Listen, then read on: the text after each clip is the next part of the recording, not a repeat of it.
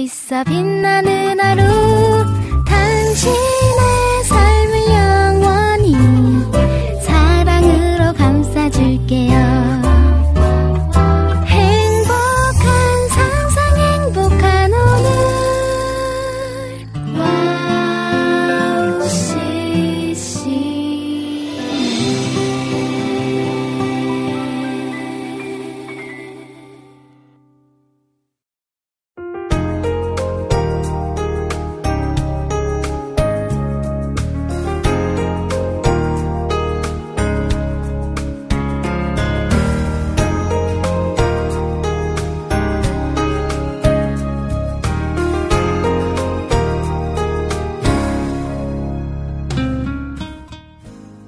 canceling. 최신 이어폰이나 휴대폰에 적용되는 기술인데요. 외부의 소리를 차단해서 듣고 있는 음악 소리를 더 선명하게 듣게 해주는 기술입니다. 자, 그런데 그런 생각을 해봤습니다. 나쁜 소리, 욕, 비방, 거짓, 이런 것들을 안 듣게 해주는 기술이 나오면 좋겠다는 생각이요. 그런데 그런 건 있을 수 없겠죠. 하지만 한 가지 그것들이 가능할 수도 있는 방법이 있습니다. 그건요, 나부터 그런 말을 안 하면서 사는 겁니다. 나, 그리고 내 주변 사람들, 이 사람들이 점점 퍼지다 보면 언젠가 우리의 삶에 나쁜 소리들은 사라지고 좋은 소리들만 들릴 수 있지 않을까 생각해 봅니다. 자, 오늘도 좋은 소리를 하는 방송, 해피타임 출발합니다.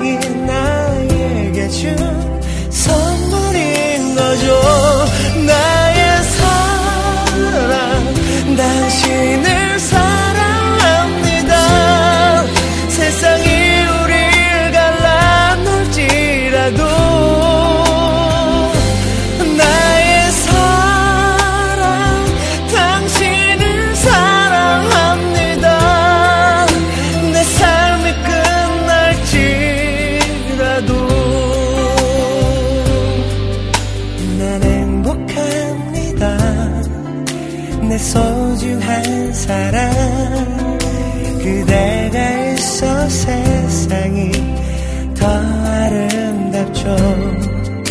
난 행복합니다. 그대를 만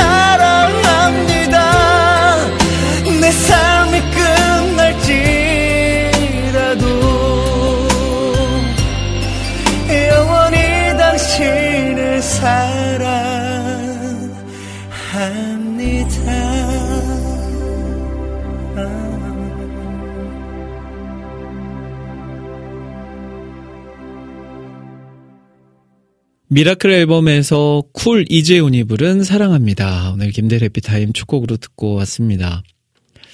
어, 요즘 나오는 헤드폰이나 이어폰을 보면요. 그 noise canceling이라는 기능이 삽입돼서 판매가 되는 헤드폰, 이어폰이 많이 있죠. 어, 참 신기하더라고요. 주변에서 들려오는 소음들이 딱 주파수 대역을 맞춰서 딱 차단을 해줘 버리니까요. 듣고 있는 그 소리가 이어폰을 통해서 헤드폰을 통해서 들려오는 그 소리가 더 선명하고 더 집중적으로 들을 수 있죠. 얼마나 그런 기술이 발전했으면 길을 걸어가면서는 위험할 수 있으니까 noise cancelling을 끄, 꺼라라는 말도 있습니다. 막 자동차가 온다거나 누군가가 위험해 소리를 지를 때 그것들을 못 들을 수 있기 때문이죠. 그만큼 noise cancelling은 강력합니다. 그런데 그런 생각을 해봤어요. 좀 엉뚱한 생각이지만 나쁜 말들을 좀 안 들을 수 있는 그런 기능을 가진 헤드폰, 이어폰은 없을까? 어, 누군가를 비방하는 말, 누군가를 욕하는 말, 거짓말, 이런 것들이 내 귀에 안 들리는 그런 기능이 있는 헤드폰이 있다면 아마 진짜 불티나듯 팔리지 않을까 싶습니다. 그런데 이제 그것은 아무리 기술이, 기술이 발전한다 해도 불가능하지 않을까 싶어요. 근데 조금 느리고 완전하진 않지만 그것들을 가능하게 해주는 방법이 딱 하나 있는데 그것은 내가 먼저 그것들을 하지 않는 거죠. 남을 비방하고 남을 욕하고 남을 헐뜯고 하는 말들을 안 하면 그것이 또 좋은 영향으로 끼쳐져서 누군가가 나를 통해 그렇게 되고 또 누군가가 나를 통해 그렇게 된다면 언젠가는 그런 거짓과 비방과 또 악담이 다 사라지는 때가 오지 않을까 하는 마음이 듭니다. 자, 그런 의미에서 오늘도요, 우리 서로 사랑하는 말, 서로 또 격려하는 말, 서로 감사하는 말, 이런 말들 많이 하고요. 비방과 질투와 욕심의 말들은 다 멈추는 우리의 일상이 되기를 소망해 봅니다.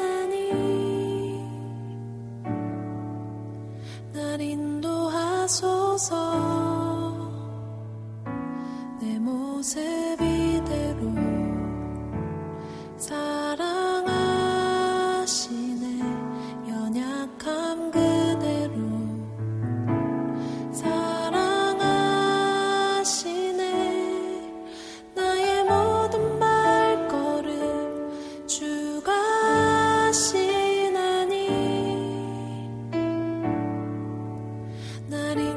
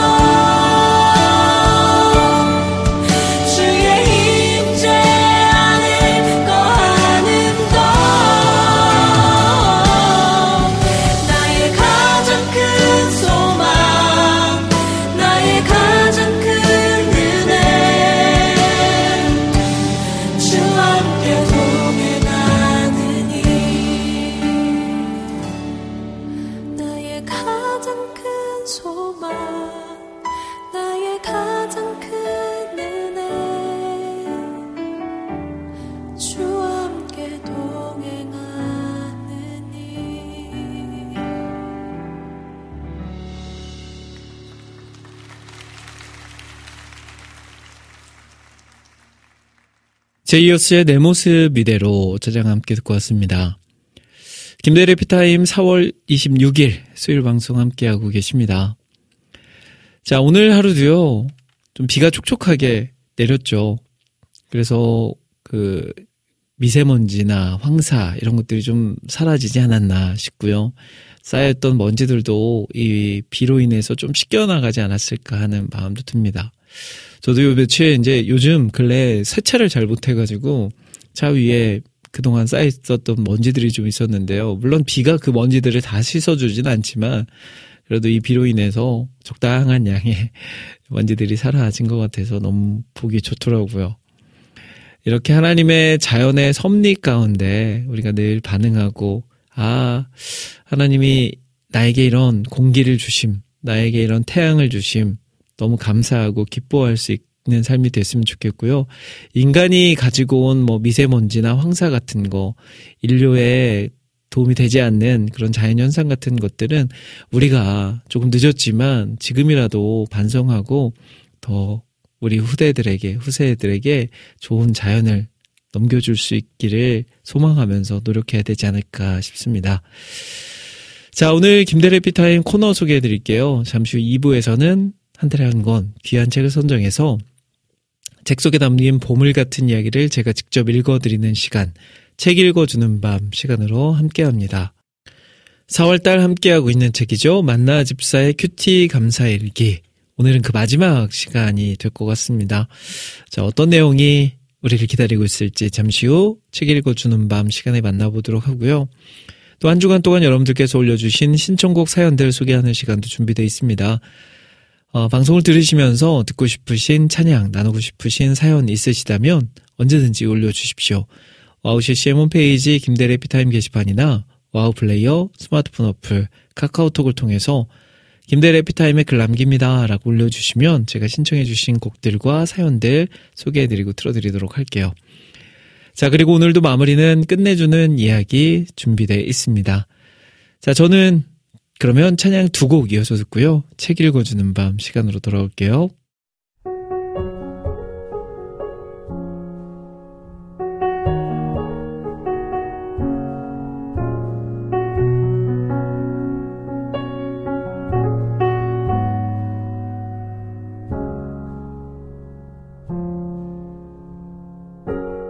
내가 사마리아에 가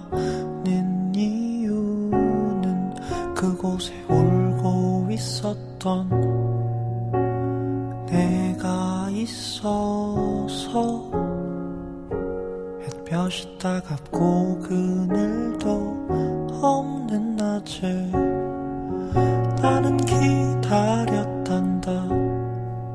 내가 내게 오기를 아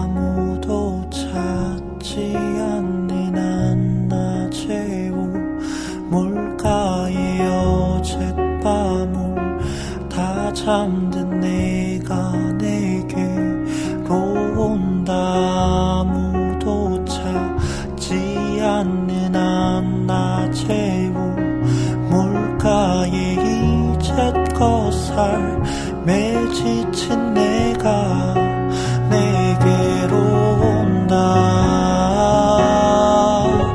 나는 사마리아 여인에게 말을 건다. 차 말을 건다. 하늘 보좌 내려놓고 그래 여기에 왔다고.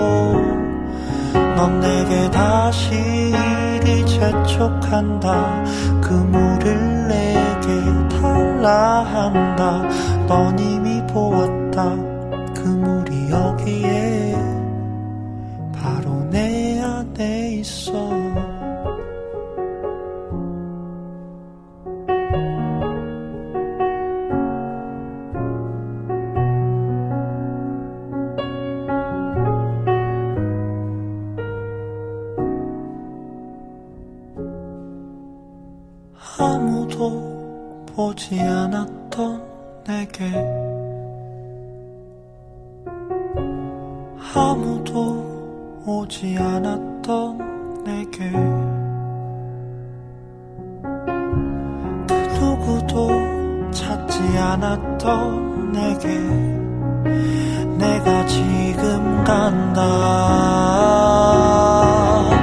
나는 사마리아 여인에게 말을 건다. 기쁨에 차 말을 건다. 하늘 보자 내려놓고 그래 여기에 왔다고. 넌 내게 다시 일이 재촉한다. 그물을 내게 달라 한다.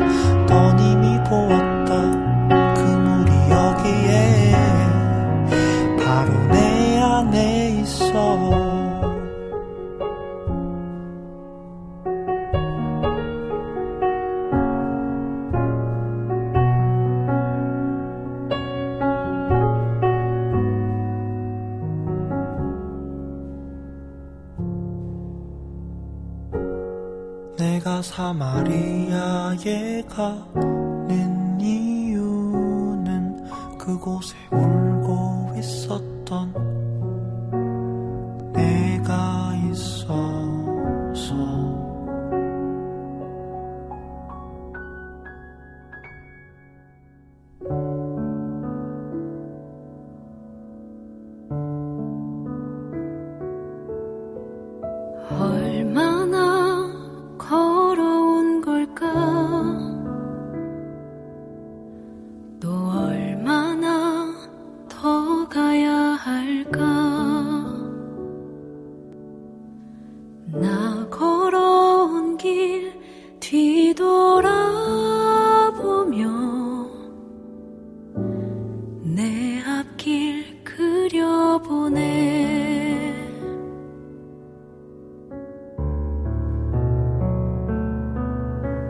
true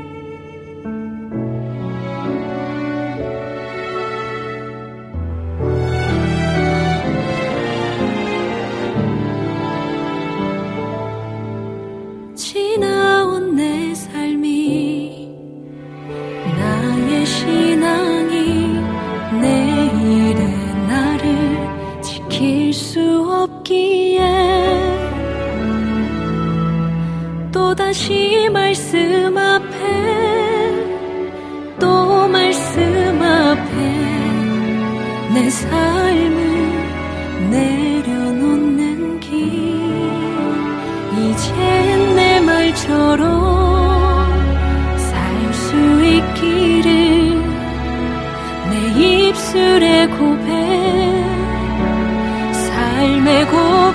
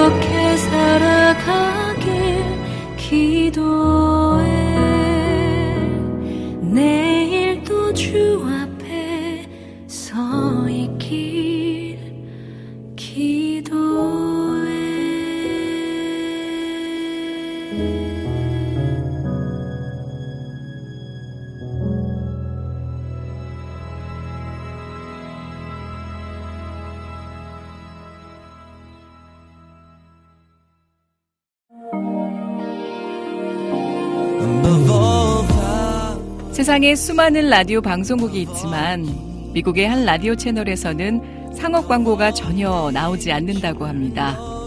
대신 감미롭고 격조 있는 선율의 클래식이 24시간 동안 그치지 않고 흘러나오는데요.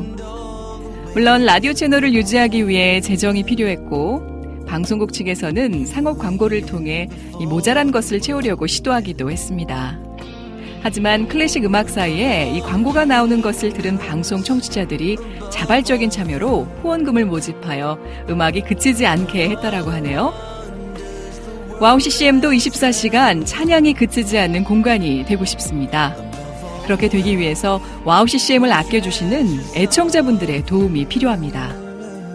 와우 CCM의 500 후원자가 되어주세요. 힘들고 어려운 시대이지만 그렇기 때문에 하나도 떨어뜨리지 않고 찬양을 흘러가게 하는 데 사용하겠습니다. 지금 와우 CCM 홈페이지 wowccm.net에 들어오시면 정기 후원을 할 수 있는 페이지가 있습니다. 혹은 02-6497 다시 2969로 연락 주시면 자세한 안내도 받으실 수 있습니다. 24시간 찬양이 흐르는 와우 CCM을 위해 함께 해주세요. Above all.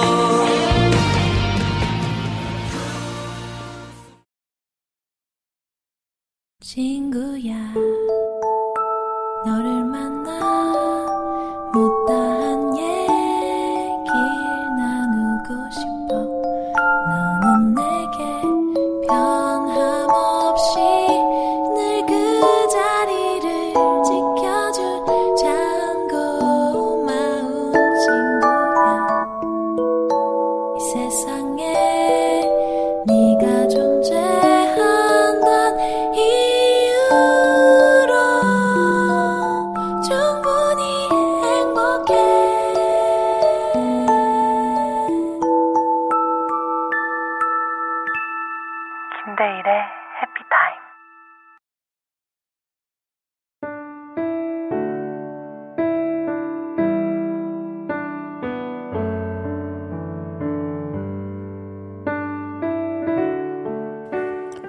매달 한 권의 책을 선정해서 책 속에 담긴 보물 같은 이야기를 제가 직접 읽어드리는 시간. 책 읽어주는 밤 시간입니다.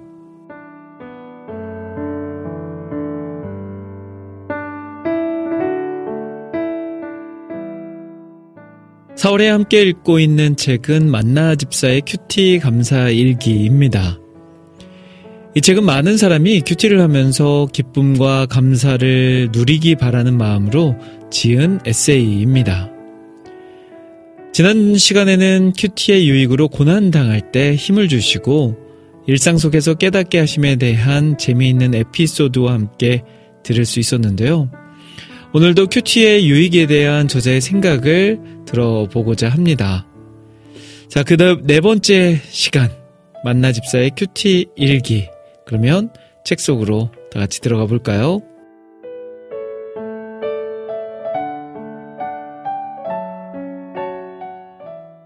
1. 하나님만 두려워하게 하신다. 빌라도가 대제사장들과 관리들과 백성을 불러 모으고 이르되 너희가 이 사람이 백성을 미혹하는 자라 하여 내게 끌고 왔도다.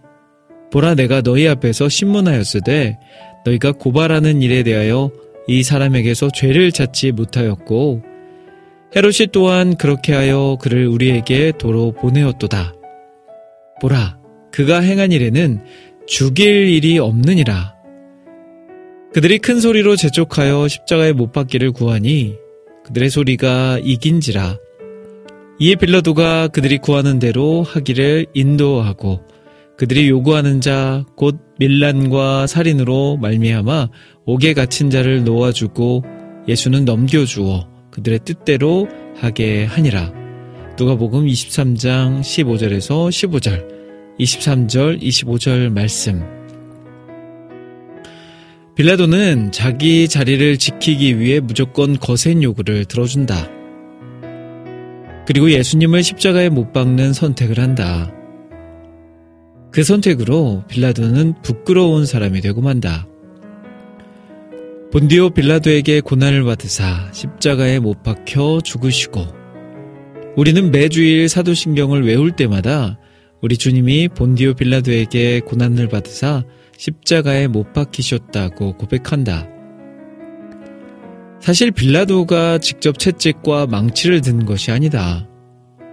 다만 예수님이 죄가 없다는 사실을 알았음에도 예수님을 대제사장과 관리들에게 넘겨주었기 때문에 2000년이 지난 지금까지 불명예를 안고 있다.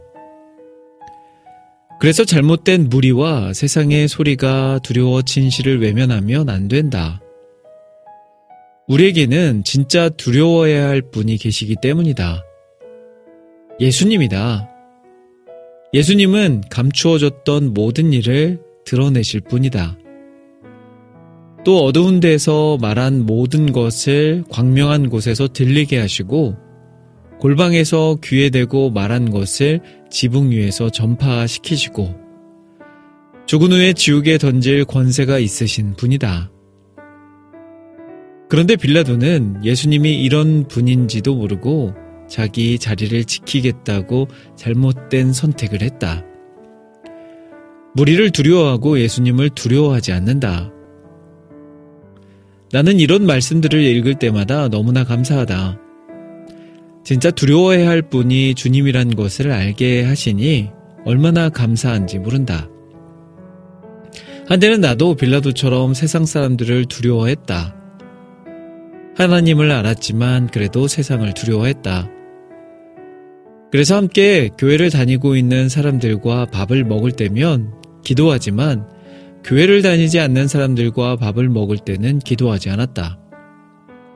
신자들과 있을 때는 하나님에 대해 말했는데 비신자들과 있을 때면 하나님 이야기를 꺼내지 않았다.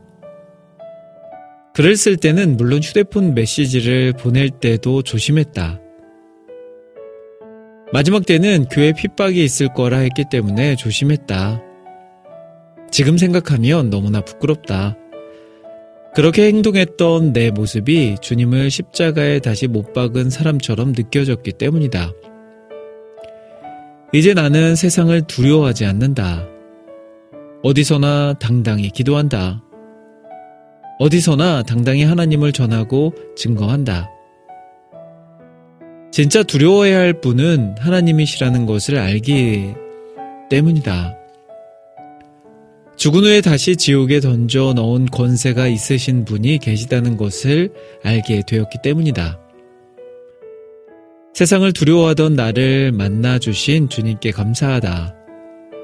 진짜 두려워해야 할 분이 예수님이라는 것을 알게 하시니 감사하다. 그래서 오늘도 감사한 날이다. 2. 불가능을 가능하게 하신다.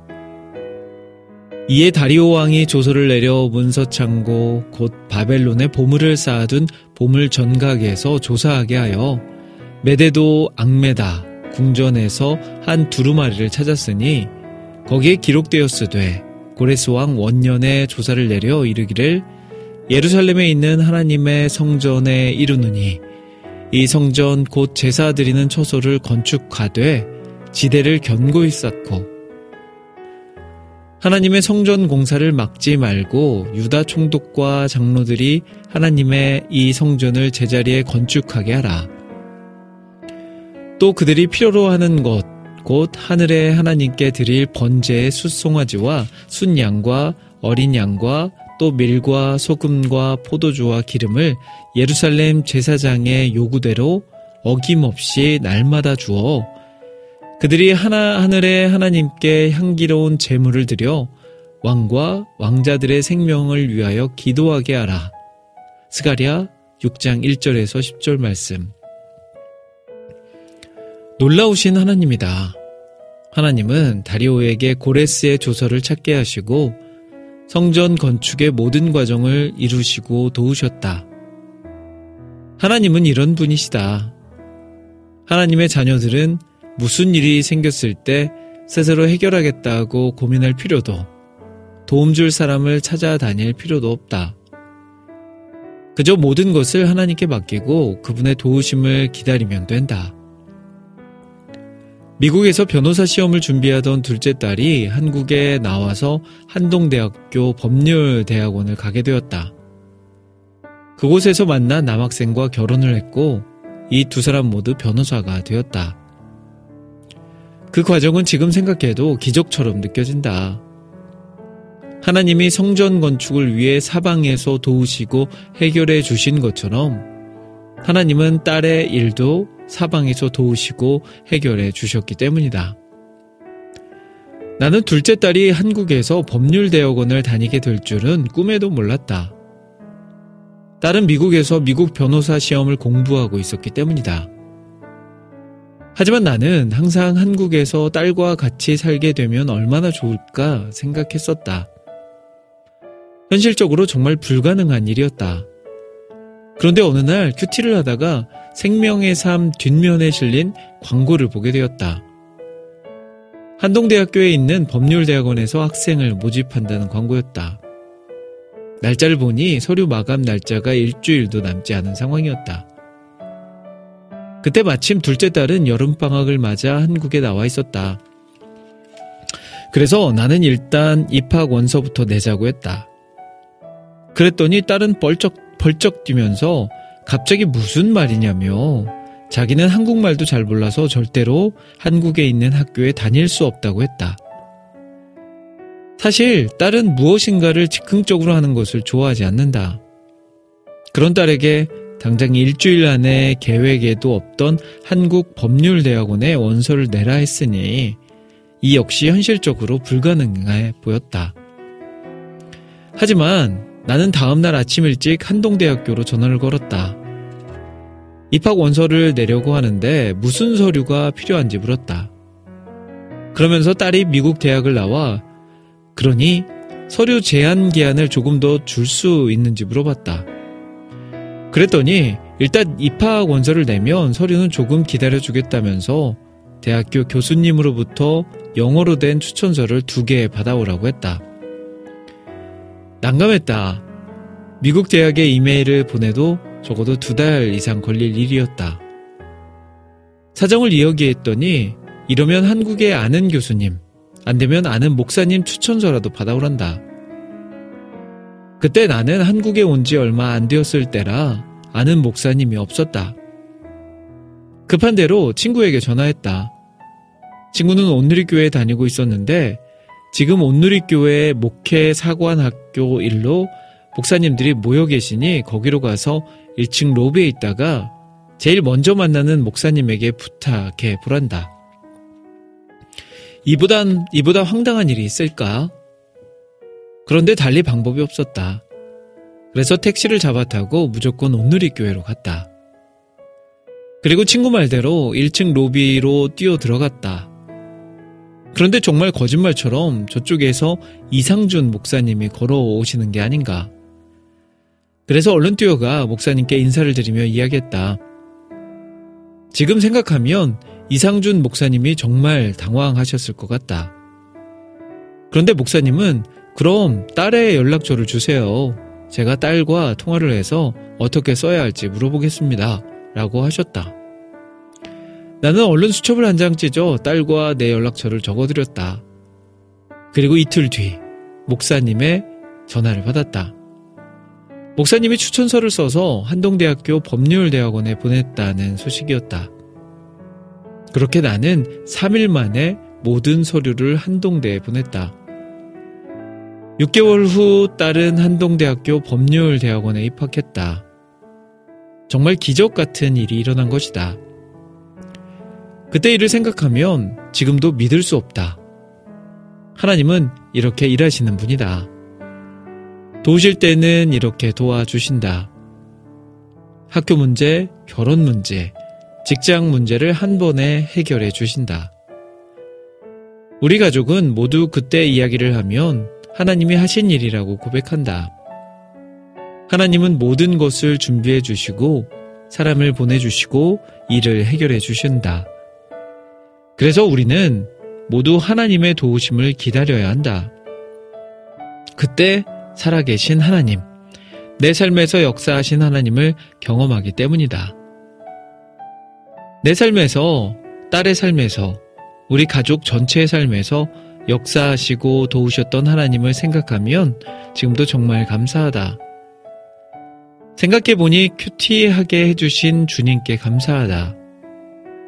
큐티하지 않았다면 생명의 삶 뒷면에 실린 한동대학교 법률대학원 모집 광고, 광고를 못 봤을 것이다. 그래서 오늘도 감사한 날이다.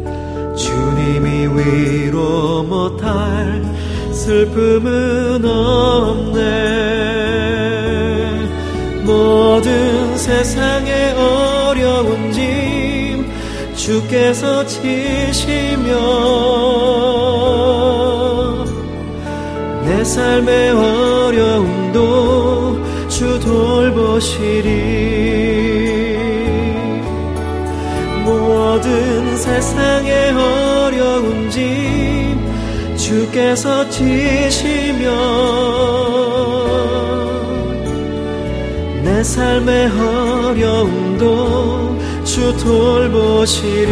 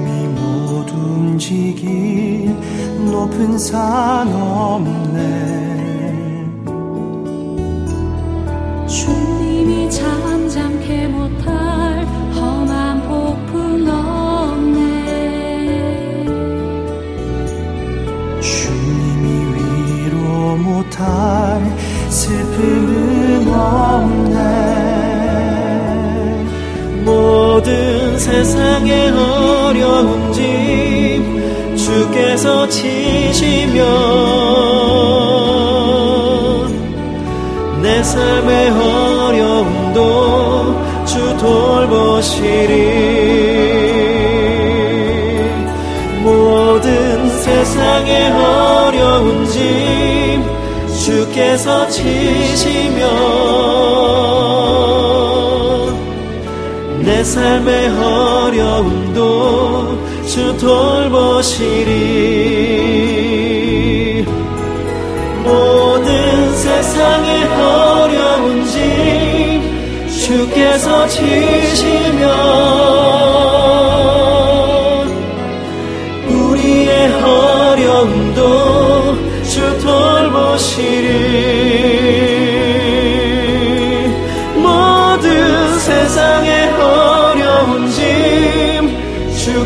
주께서 지시며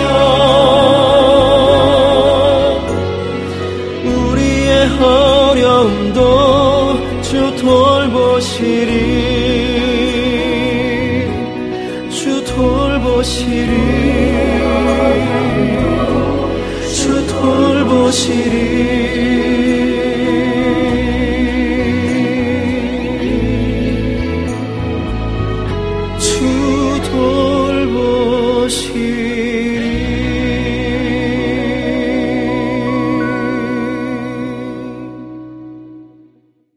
네, 오늘 책 읽어주는 밤.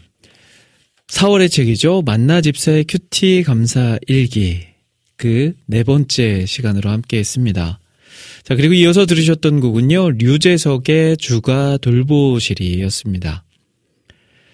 어, 저는 그 한동대학교에 들어간 그 사연을 통해서 뭔가 처음에는 아, 큐티를 해서 하나님이 어떠한 감동과 마음을 주셔서 그렇게 물론 이제 그런 부분도 있긴 하지만 그 큐티 책 뒷면에 그 광고가 있어서 큐티를 하지 않았더라면 그런 결과가 없었을 거다. 라는 말에 너무나도 감동이면서도 재미도 있었습니다. 자, 하나님께서는 다양하게 일하시는 것 같아요. 다양한 사람과 다양한 방법으로 우리에게 말씀하고 계시고 또 우리의 길을 인도하신다는 거. 또 이런 부분에서 또 하나 배우게 되네요. 자, 이번 달에 함께 나눈 책. 네. 너무나도 유용한 책이었죠. 우리가 왜 QT를 해야 되고 QT를 했을 때 어떤 유익이 있는지에 대한 만나 집사의 QT 감사 일기. 여러분들도 꼭 한번 도전해 보시고 QT가 주는 유익과 QT가 주는 은혜를 발견할 수 있는 삶이 되시길 바랍니다.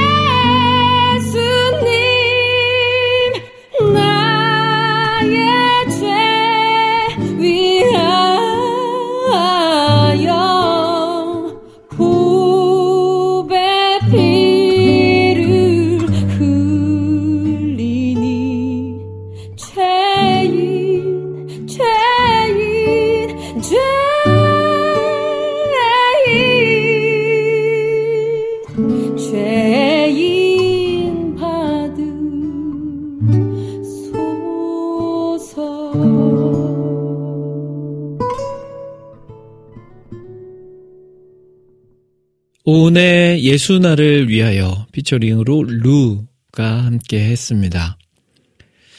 이 밤 어떻게 방송 듣고 계신가요? 물론 이 밤이 아니라 다시 듣기나 팟캐스트를 통해서 들으시는 분들은 아침이 될 수도 있고요. 또 낮이 될 수도 있겠지만 1차적으로 들으시는 분들은 밤에 이 방송을 들으시겠죠. 어, 밤 시간 하면 참 생각이 많아지죠. 또 때로는 어려운 생각들, 힘든 생각들도 나를 찾아오지만 또 누군가를 그리워하면서 또 생각하는 그런 시간들을 많이 가지시는 분들도 계실 겁니다. 저는 개인적으로는 이 밤에 말씀을 묵상하고 또 하나님의 관련된 책을 읽으면 더욱 깊이 있게 그 이야기들이 다가오더라고요. 어, 누군가를 생각할 수 있다는 것은 우리가 살아있다는 증거니까요. 우리가 살아있는 한 우리를 만드시고 우리를 이 땅에 보내시고 우리를 살게 하신 하나님을 날마다 날마다 생각해야 되지 않을까 싶습니다. 그리고 그 생각하는 방법 중에 가장 좋은 것은 하나님의 말씀을 보는 거죠. 그래서 이 밤, 이 방송을 들으시면서도 좋고요. 또 잔잔한 음악을 들으시면서도 좋고요. 아니면 이 방송이 끝난 후라면 너무 늦겠죠? 그러니까 이 전에 시간에도 좋고요. 이 밤에 하나님을 묵상하는 시간을 자주 가지셨으면 좋겠어요. 그래서 아침에는 큐티하고 밤에는 하나님 말씀을 조금 더 집중해서 읽을 수 있는 그런 우리가 되어서요. 날마다 날마다 말씀이 주는 위로와 말씀이 주는 유익과 말씀이 주는 기쁨을 경험할 수 있는 저와 여러분들이 되었으면 좋겠네요. 자, 그러면 저는 찬양 한 곡 듣고 와서요. 끝내주는 이야기로 마무리하러 올게요.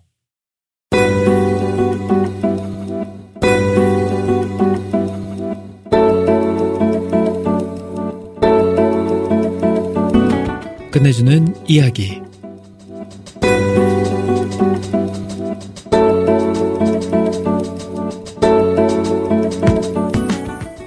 바다에서 조난을 당한 배에 유일한 생존자가 있었습니다.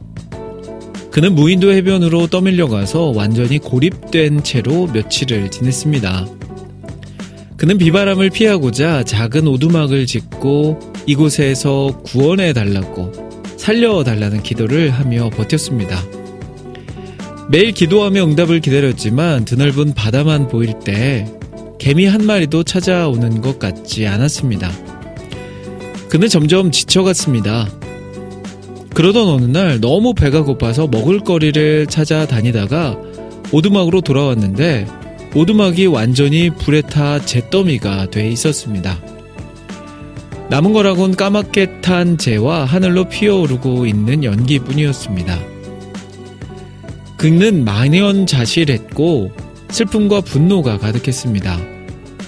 그리고 하늘을 바라보며 절규했습니다. 신이시여, 저에게 왜 이런 고난을 주시는 건가요? 어떻게 이러실 수 있습니까? 그는 절망에 빠져 흐느껴 울다가 잠이 들었습니다. 그리고 다음날 아침, 그는 섬으로 다가오는 배의 엔진 소리에 잠을 깼습니다. 드디어 누군가가 그를 구하러 온 것이죠. 그는 감격의 눈물을 흘리며 그 사람들에게 물었습니다. 당신들은 내가 이 무인도에 있는 걸 어떻게 알았나요? 근처에 항해를 하고 있다가 하늘로 피어오르는 연기를 봤습니다. 당신이 구조 요청 신호로 그 연기를 피운 게 아니었나요? 라며 오히려 그에게 반문했습니다. 오두막이 불타면서 피어오른 연기가 신께서 그의 기도에 보낸 응답이었던 것입니다. 우리는 힘든 상황에 처하면 쉽게 낙담하고 절망합니다. 하지만 고통과 괴로움 속에서도 낙심하지 말아야 할 이유는 주님이 반드시 우리의 기도를 듣고 응답해 주시기 때문입니다. 기도 응답의 때와 방법이 우리의 기대와 다를지라도 하나님은 생각지도 못할 방법으로 하나님의 때 우리를 도우시며 일하십니다. 자, 오늘 김대래 피타임 여기까지입니다. 자, 오늘 하루도요, 하나님의 그런 인도하심과 나를 향한 놀라운 계획들을 발견하시는 하루 되시길 바라면서 저는 여기서 인사드릴게요. 지금까지 저는 김대일이었습니다. 여러분, 1분 전보다 더 행복한 시간 되세요.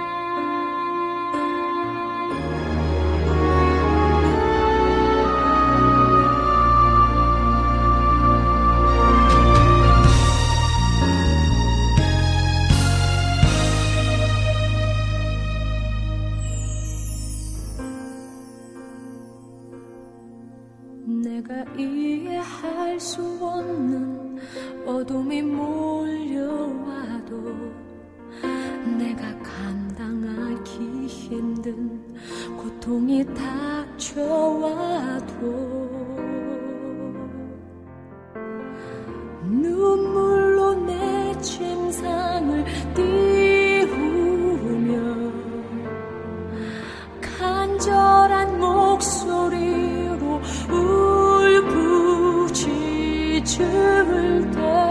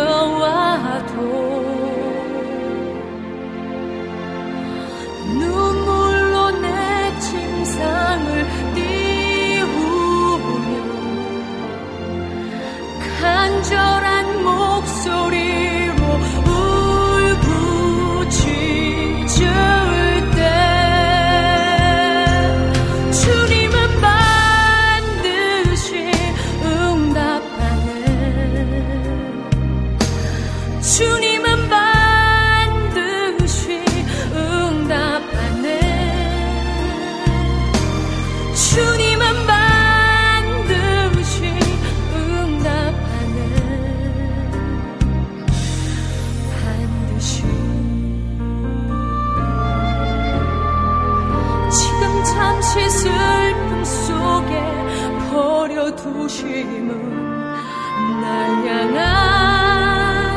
극진한 사랑